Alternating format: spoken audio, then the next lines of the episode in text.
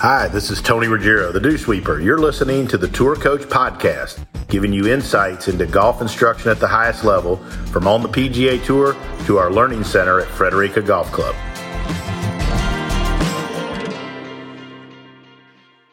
Sitting in here on the Tour Coach Podcast with Colt Knost. Colt, I know you're busy, lots of media obligations now. Thanks for sitting in with me here on the Tour Coach Podcast. Tony, I'm always happy to make time for you. Oh, that flattery gets you everywhere with me. I mean, you know, you know, it's broken down teaching pros. Obviously, long career as a player. Won, you know, U.S. Amateur, Pub Links, two wins, I believe, on the Nationwide Tour, if I'm correct. Yeah. Uh, and played on the PGA Tour, and now you retired from golf really because of injury, if I'm not mistaken, right? I mean, you battled injuries a lot, especially towards the end of your career. Yeah, my last two seasons, you know, I had two surgeries on my left hand, which probably resulted from the way I swung the golf club. I actually learned how through Mark Blackburn. I actually learned how to swing the golf club properly now, and I actually have no pain, which is very very nice. But yeah, for the most part, I mean, my my career definitely ended because of my left hand and the surgeries I had on it. What I wanted to talk to you about today is I always like as a teacher, you know, Colt, I teach a lot of young guys coming up. You know, through the years, guys that go from junior golf to college and to the tour, and obviously have some guys that have been out there. But I always like to pick brains of folks that have been out there, had success coming up through college, a lot of success as an amateur, played professional, and then in their, when they're done, kind of pick their brain and figure out like, hey, if you had things to do over again, like if you look back as a player, you know, are there things that you would change about how you came up or what you did or, you know, how you worked on your game, those types of things? I mean, for me, I don't think I was ever going to be able to gain 40 yards. You know, I was Right. one of the shortest guys out there, but I made my money and you know succeeded in other ways. I was a great putter, and I was a great you know long long iron to uh, hybrid player, and that's kind of what I had. I had to be good, or else I was never going to make it on tour. And so, yeah, you know, I mean, looking back, like maybe I I got in the gym and focused more on fitness and stuff. I'm a bigger guy, but I mean that's easy to say now. But Right. at the same time, say I went and lost 30 pounds and got stronger, what happens to my golf swing? It might not, Right. you know, I might struggle. I don't know. But I knew what I was doing was keeping me on tour. There's always things you wish you you did differently, but I just think the game has evolved a lot in the last 10 years. And it's kind of made guys like me irrelevant, which sucks, but at the same time, it's kind of how sports work. I mean, all sports evolve over time. Right. Things change, which, you know, that's that's great. I feel like some of the artistry has been taken out of golf, which I don't like. You know, Mhm. I, I said this on a podcast yesterday. I said, imagine if Corey Pavin and Justin Leonard came out right now, coming out of college. They wouldn't have a job. Right. know, I mean, the way they play golf, I mean, it was beautiful, and they were very, very successful. They're major champions, but they couldn't they couldn't compete nowadays. I mean, you can't give up a hundred yards to a guy and expect to beat him. It's just not possible. But it also seems like, you know, it used to be when you would talk about players, you'd say, oh, well, this guy doesn't hit it very far, but he's a great wedge player, great chipper, great putter. Now, the guys that bomb it, I mean, they're great wedge players, chippers, and putters, too. It's not like just because a guy hits it far now, he can't chip and putt. And that's one thing I don't think Bryson gets enough credit for. You know, like all the talk about Bryson 100%. how far he hits it, but he's a top ten putter on the PGA Tour. Like I'm like this guy's really good at a lot of things. At Yeah. Wingfoot when he won, all that was talked about was how far he hits it, but yet he was seventh in driving distance that week. So there was six guys that hit it further than him that week, but he was number two in putting and scrambling. I'm like he did Mhm. a lot of other things that week to win, other than just hit it far. yeah, I, you know, Andy Ogletree played in the group in front of him the first two rounds at Wingfoot. And so I was walking some of that and watching him where he hit it. And everybody talked about how far he hit it, which he did hit it far. I'm not saying it wasn't far, but to me was amazed at how he pitched and wedged the ball and then lag putted for on some of those greens where you'd get 50, 60 feet long run through, like how he handled those. Like to me, that was the difference between how he played and, you know, some of the other guys the rest of that week. Yeah, and at the end of the day, I mean, the maximum amount of times you can hit the driver is 14, right? Mhm. And you're shooting 65 to 70. So you're looking at, I mean, 50 other shots that matter. I mean, the putting is what it comes down to. And for him, I mean, he puts it unbelievable with a, you know, the shaft up the arm. He's very scientific with his putting and all that. He doesn't get near enough credit for that. I mean, yeah, the driver's a huge deal, but at the end of the day, the, the most amount of strokes is going to you're going to use the driver is 14. So there's Right. a lot of other things Good he does point. very, very well. you touched on it. Like it's hard for me. Like I'll get college kids. I got a couple college kids that are really good players, play at big schools, but don't hit it very far, right? And it's harder nowadays than it used to be even five years ago to say, oh, well, if you just become a great chipper and a great wedge player, you can figure out. Because, like you said, it is getting to the point where if you don't hit it a certain distance, I mean, it's, you know, the game is becoming one dimensional and it does kind of leave out some of the you know, you said artistry, like where you teach kids that there's a bunch of different ways to get it done and to find your strength and figure out how to beat people with what you do well. The good way the game's gone certainly has changed that. And it seems like most teachers, I'm not saying I'm any different, like you're focusing on getting young folks in the gym and learning how to hit it further and further. It's kind of what you yeah. have to do. I think all the teachers nowadays, and I mean, you can correct me if I'm wrong, but like when you take a young kid and you and you bring him in and start teaching him, I mean, the number one goal is let's hit it far, and we'll worry yeah. about hitting it straight later. Like, yeah, it's just like let's let's create as much speed as we can, and then we'll figure out the rest later on. I would love to talk to college coaches and see if like recruiting recruiting has changed over the years. Like, okay, here's a guy that plays pretty good, but he doesn't hit it very far. Should we bring him on our team? Yeah. Because in my mind, you're not going to see any college kids nowadays that come out right out of school onto the Korn Ferry Tour or the PGA Tour that play the golf the way I did. But right. No. That doesn't. No. I mean, they all they all fly at 300 yards, and it's just that's how the game is now. There's no no kids that work their way around the golf course anymore. Yeah, and don't you think that like though? I mean, and, and I mean, I don't want to be one of those guys that sits around saying the beer used to be colder and cheaper back when I was a kid. Yeah. but you know, I mean, to me, there were some parts of that that were more fun from a teaching and coaching and playing where like you'd go play against a guy, you you'd play with two or three people and they all had different strengths and they all had different ways to shoot it, you know, to play a great round of golf or win a golf tournament. I mean, it, it isn't that way as much anymore. I mean, now you go out there, you can look at the golf course and you're like, okay, well, these 10 guys, the way they're hitting it and, and how they do, I mean, they're most likely they're going to have a chance to win the golf tournament. It's not that hard to me anymore to pick five or six guys each week and have a real good chance of them being up there in the in the tour event. I totally agree with you. I'm, I mean, I'm a huge golf fan. I watch every yeah. single tournament. If I'm not working it, I still watch every single golf tournament. And I can, I'm the same way. I can tell you, going into this week at Riviera, there's not going to be a short hitter that wins that golf tournament. It's just no. not going to happen. I mean, every single year, you get Dustin Johnson, you get Bubba Watson, J.B. Holmes, Keegan Bradley, all these bombers up on that leaderboard every single year. And there's certain yep. golf courses that are like that. Now, there's a handful of golf tournaments every year that the short guys compete on. You know, you got your Harbor, you got your Harbour Towns, you got your Colonial, but you go to like I remember I was I think I was 50th on the FedEx Cup in 2016 heading into the playoffs. Okay. And the and the and the playoff events were Bethpage Black, then TPC Boston, and Crooked Stick. Like you couldn't have more bombers golf courses. And Andy right. Pazder, who is very high up on the PGA Tour, looked at me and started laughing. He goes, "Yeah, it's been a good year, good year for you." and I I went miscut, miscut, and finished 72 on the on the points list, and didn't even make it to crooked stick. But it was like, I mean, there's no possible way a guy that plays golf the way I do can compete at uh, Best right. Black. You just can't. Yeah, and that's why I think from an instruction, and I know Mark does a lot of this as well. Is like with these young players, you get them in the gym and with people that are really good at what they do, and you you know, if they're really serious about doing it nowadays, they have to address that early and learn how to hit it far early, or they're, I mean, it, there's just such a such a low ceiling on what they can do past, you know, past a certain point. Yeah, but like Tony, I'd be interested to hear your thought. Like for me, you know, I'm five foot eight. I'm obviously mm-hmm. a bigger guy. Like I'm never going to gain 40 yards, no matter yeah. what I do. So like, which is unfortunate because I'm very, very good at a lot of things in the game yeah. of golf. I just oh, am not good at hitting it far. So Oh. That's why I feel like it kind of sucks because yeah. there's going to be a lot of kids growing up that are very, very talented around the greens and stuff like that. But it doesn't matter because they can't fly the ball 300 yards, and I feel like they don't have the opportunity to, to succeed on the PGA Tour with the way things have have changed over the years. I teach a kid, one in particular, really good player, college player. I mean, he literally chips it and puts it as good as most of the tour players I teach.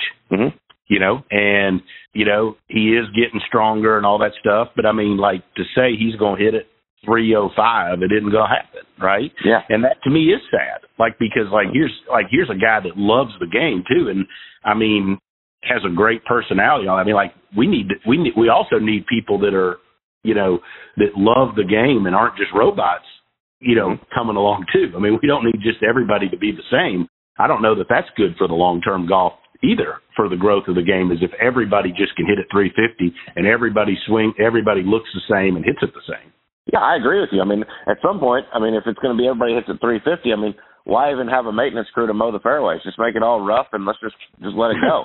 I mean, it's yeah. not going to matter. But it is like it's sad for guys like that because there is other ways to play the game and be very very successful. But to get on the PGA Tour, you know, you got to go through the Korn Ferry Tour now, and that's even more of a bomber's paradise, in my opinion, than the PGA Tour. I mean, you just go out there and smash it. There's no rough, and you just chip it up on the greens, and you make a lot of money, and do that, and you get out on the PGA Tour. It's just changed so much, and yeah. I think it's way easier. Like I'll use a guy I teach, like Robbie Shelton isn't the longest guy, mm-hmm. right? But he hits it far enough. But like it was, in my opinion, it was harder for him to get off the Korn Ferry Tour than it was to stay on the PGA Tour because the golf courses are harder and he hits it far enough. But where it's no rough, wide open, and you can just bomb at 350, a guy like that has, a, I mean, he won a couple times, obviously, but like it takes, I mean, to me, that's, it's harder for that guy to get to the tour than it is to stay on the tour at times. I couldn't agree with you more. I mean, it, I'm playing out there. I mean, you know, the Korn Ferry Tour is a great tour, but the mm-hmm. golf courses are nothing like they are on the PGA Tour. I mean, like you said, they're wide open. They don't really care about. I mean, they care about having a Korn Ferry Tour event, but they don't get it ready to make right. it very difficult or anything like that. I mean, there's no rough or anything. So you just send it down there. It's a wedge and a putter contest. I mean, it's, like if you're if you're back there playing from 280, which I don't even think 280 is even relevant nowadays. Like you said, Robbie Shelton's not long. I'm guessing he probably still averages 290. Yeah, I mean, he still hits it over three, right? Or at oh, okay, so he hits yeah. it over 300 yards. I mean, that's what's nuts. I think when I came on tour in 2009, I think there was 21 guys that averaged over 300. Mm-hmm. And now it's God, you probably know the number. I mean, it's probably over 80. Yeah, it's a, it's over, a bunch. Yeah, it's nuts. It's crazy. I think the average ball speed when I came on tour, and this is just, I mean, this is 13 years ago. The average ball speed was probably like 164, 165, and now it's 175. Crazy.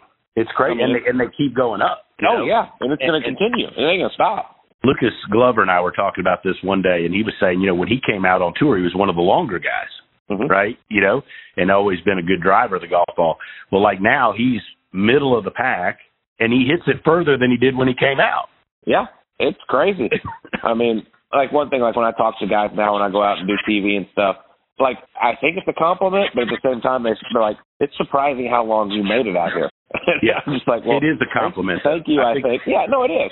But I mean, I just always looked at it as a challenge and something I embraced. Like I, I knew what I was good at, and I knew there were certain weeks I was never going to win Torrey Pines, but I could play well there every week. Mm-hmm. Like it's just one of those places where I embrace hitting hybrids and long irons and stuff like that. That's part of my game. I mean, and I would, I think I have a better chance there than going to a place that's an absolute wedge fest and guys are going to drive it up there 50 yards from the green on every hole. Yeah. Um, but it's just, you know, I love playing more than anything. But at the same time, I knew my my time had come and passed, and there were just certain golf courses I couldn't compete on anymore. And it it is kind of sad because like places like TPC Scottsdale, which I love, right? These guys, I mean, there's and you watch you watch it on TV. There is they totally disregard the rough. They don't care, which it's it just shocked me because I always thought hitting it straight was a skill, and yeah. now it's oh. like now it's like you know what I'm going to hit it up there as far as I can, and I can hit it close from 110 yards out of the rough and stop it because the greens aren't crazy firm, and I'm going to beat the guy that's playing from 170 in the fairway nonstop, which I agree with, but I just hate that hitting it in that fairway, which is supposed to be a reward, doesn't matter anymore. Yeah, and I think that's why, like you know, when you take the majors and they do grow the everybody talks about like making these golf courses longer and longer. To me, that does nothing because everybody, the long guy still has a huge advantage. The guy hits at 350. I use two examples when I when everybody talks about the length. Okay, we had the we had the U.S. Open at Erin Hills which was supposed to be so brutal, so mm-hmm. long, 7,700 yards. Brooks Koepka shoots 18 under par because Correct. the fairways were 50 yards wide. It didn't matter. Okay, and then you go to Medinah for a FedEx Cup playoff event, which once again everybody thought was going to be so brutal, so hard. Justin Thomas shot 25 under par. Yeah, like it. And then the week following the U.S. Open at Erin Hills was Travelers at 6,800 yards and 12 under par wins there. Right, because they had rough, greens were bouncy. That's the only way you can you can contain these guys is with firmness, and I, I think you would uh, probably agree. Oh, if the, yeah. If, if they lose control once the ball hits the ground, they tend to struggle. Correct. If there's some rough that's penalized, like if you can make And now I know that every week you can't make the greens firm. I mean, Mother Nature, right. you can't control it. For sure. But if you can get the greens to bounce, it totally changes everything for these guys. You look at what was the place they had BMW at last year? Olympia Fields. Right. In Illinois. Four under par. Jon Rahm and Dustin Johnson in a playoff because the place was concrete. Correct. And I love seeing that because you actually have to think your way around the golf course. You're like, okay, we got 160. Well, a lot of places it's 160. Okay, perfect. We're flying at 160. There it's like, okay, we got to fly at 151, bounce, and you know, long's no good, short's no good. We got we got to think our way around, which is yeah. something that doesn't happen all the time on the PGA Tour, and that's how you challenge guys. I mean, a place like Harbour Town, no matter you can't make it a yard longer. It's stretched out as possibly as can, and it still gives players hell every single year. Yeah, and you know, like to me, it shouldn't be that hard to figure out. Like you know, I, mean, I agree with you. Right? Like, but yet every but they keep going to longer and longer and longer, and like that does to me doesn't solve the equation at all. Whereas, it, like to me, it's so obvious, especially when you watch some of the majors and you you look at like, well, if they just when they get it firm and really baked out, and there's just it doesn't even if you get it real firm to me, you don't even have to have rough that's crazy long to where they got to hack it out. They're still totally going to struggle. Yeah, you know. And if you look at all the like, when's the last time a new golf course was built that resembles a Harbour Town? I, I mean, can't think of one. Yeah, exactly. There's not, and I'm like, look at this place. This place is special. Like mm-hmm. it's so different than anything we play on the PGA Tour. And I think that's why not only is it the week after the Masters, but it draws such a great field because it's so different and it's so much fun for guys to play. Like it's not about hitting the fairway at Harbour Town; it's about hitting the right part of the fairway.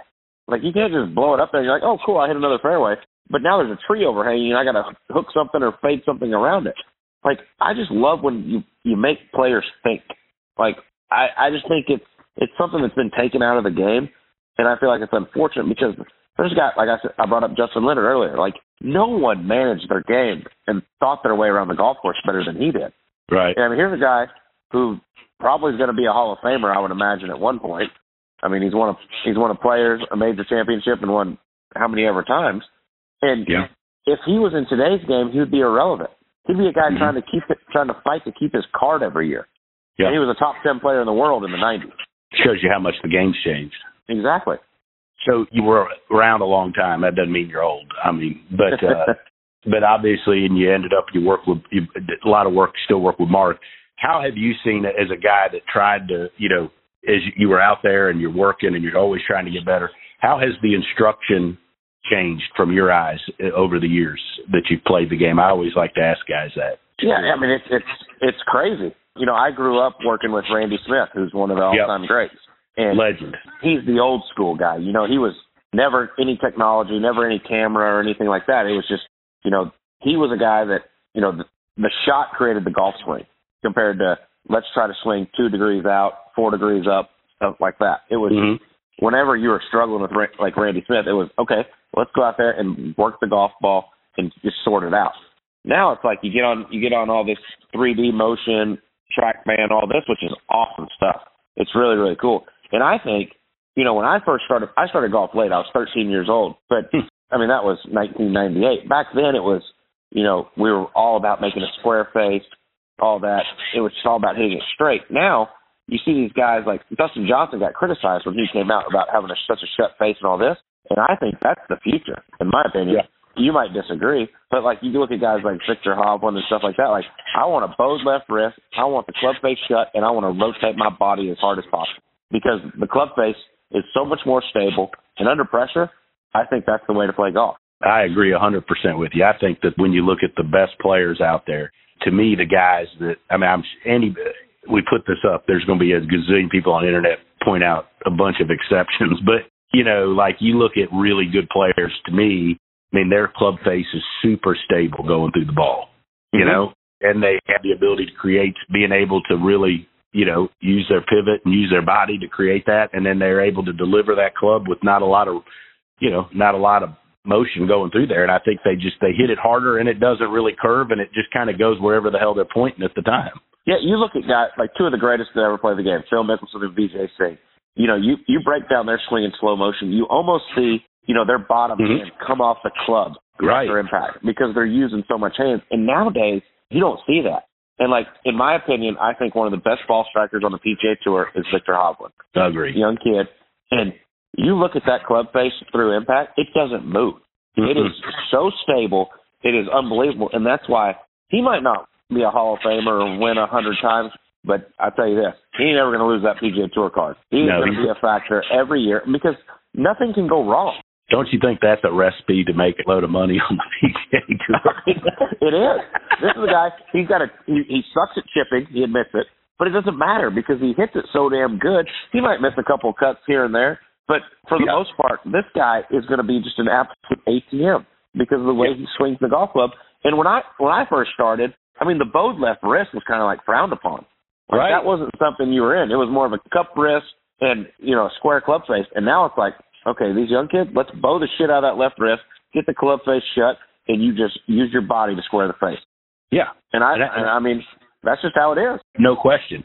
I think one of the real testaments to teachers too is like you take a guy like Randy Smith, and I, I mean Randy's, I mean he's a legend, and you look at how he's been able to still teach players that are good through the ages. Like you know, he's got players out there now that are really good, right? I mean, I think that's a testament to how great a teacher he is.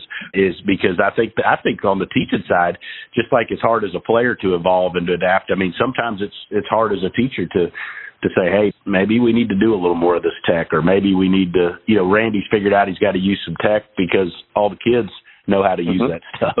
You know, For sure. And I think there's some teachers that if you took the technology away, they wouldn't know what the hell they're talking about. thousand. And that's one thing I think that makes Randy so great. I mean, he's got Scotty Scheffler out there on tour. Mhm. He's got Ryan Palmer out there on tour. And I said, you know, Jordan Spieth's starting to play better golf now. But Jordan's a good buddy of mine, and I've said it to him before. Like, and I think Cameron McCormick's a great teacher. But when things are going wrong, maybe you go just spend a day with someone else, like he did with Butch Harmon. Yeah, But I thought Randy Smith would be perfect for Jordan Spieth because you know Uh, has a little bit of an unorthodox swing, you know, the chicken wing and all this. But Randy could just get all those technical thoughts out. yeah. I was like, just go spend a day with Randy on the range. No one will know. It's right there in Dallas, and just get some feel back, get some of the artistry back in your game because that's what made Jordan Spieth great. I thought when he was struggling, it would be a perfect fit. Now he's back to playing good golf, which is very, very nice to see. But Yeah, how good is that to see? It's, I mean, and it back to back weeks, so it wasn't just like it was a a pop up. He was in contention. You know, it was back to back weeks, and everything seems to be pointing that he's playing, that he's back to playing his type of golf. It is, and I, I say it all the time. I'm like, Jordan Spieth is good for the game of golf. There's no doubt about that. I mean, everyone loves him. I mean, it was very, very obvious to me at Phoenix, at the Waste Management Phoenix Open. I went out there on Sunday to support him. You know, he tees off. They have 5,000 fans, and everybody was following that last group. And Yeah. there was no secret who everyone was rooting for. Oh, it was, I mean, it was a star-studded field, but they were rooting for Jordan Spieth. And I think, even though there was no fans at Pebble, I think it was kind of the same way at Pebble Beach. I mean, everyone wants to see this kid succeed, Mhm. and you know, he gets he gets beat up in the media, and and you know, his game gets picked apart and all this. He could stop right now, Tony, and he's a Hall of Famer. Foul, you're exactly right. Yeah. I mean, and he's 27 years old. I'm like, we got to give this kid a little bit of a break. I mean, he was a Hall of Famer at 24. He won Mhm. three major championships and 11 times on the PGA Tour. Like the kid's done unbelievable things, and then they just absolutely just tear him apart in the media, which I feel like is kind of unfair. I mean, can you imagine being 24 years old and having the world at your fingertips and being one of the most famous people in the on the planet? Like it, it would probably be kind of hard to Yeah. hard to handle. I'm the same way with the, you know, there's obviously some really good with social media, and I can't say that it, it parts some of it doesn't help my business, but like you, you sit there and you read some of the things that people say about, yeah, I mean, there's tons of players and their teachers and their coaches, and you're like, I sometimes after like six glasses of wine, I just want to like go on Uh, and go like, dude, like you've never taught anybody that's won a junior club championship. Why the hell are you going to sit there and criticize something a tour player and his teacher have done? I mean, you didn't sit in on the lesson. You don't know what the hell's going on. It's it's a joke, and that's sorry I got on my soapbox a little bit. That thing pisses me off on social media though. Let me tell you this one. This is this is great. This happened Sunday night. So I'm flying home from Pebble Beach, and Kevin Stroman is on the same flight as me. And we're Mhm. sitting in baggage. We're sitting in baggage claim, and this guy comes up to us. He's like, "Hey guys, you know how's it going? Love watching you all this." He goes, "What's wrong with Jordan Spieth?" And I'm like, what do you, I'm like, "What do, what do you mean?" He goes, "I just don't think he's a closer. I don't think he has it in him." And I go, sir, I have no idea who you are, but the man's won three major championships and 11 times on the PGA Tour. I go, he's a Hall of Famer. He's 27 years old. What do you mean he can't close? Yeah. I'm like, I mean, he's won more majors than Dustin Johnson has. What do you mean he's not a closer? I just laugh at this. I'm like, you didn't say this four years ago when he was winning everything in Right. sight. But now all of a sudden he, you know, he has two 54 hole leads after being at rock bottom in, with his golf game, and he doesn't happen to close them out, and now he can't close. Like I don't, I it just it blew. I just started laughing. I was like, "Sir, you have no idea what you're talking about.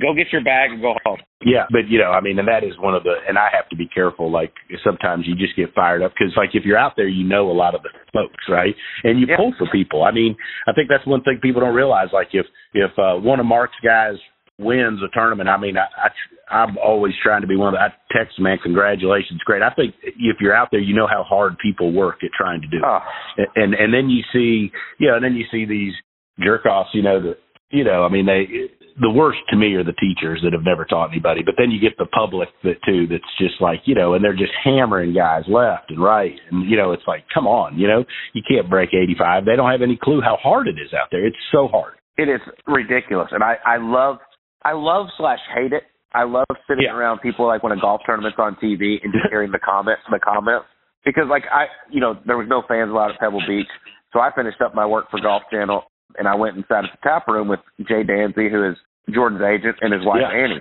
and we're sitting there watching, and they have no idea who's sitting in front of them, and just the comments from the peanut gallery about Yeah. Jordan Spieth's golf game, what he needs to do to get back, and I'm like, you guys have no clue what you're talking about. But Correct. uh, to me, it's partially very, very entertaining because I just, at some point I want to turn around and be like, let me tell you what's really going on.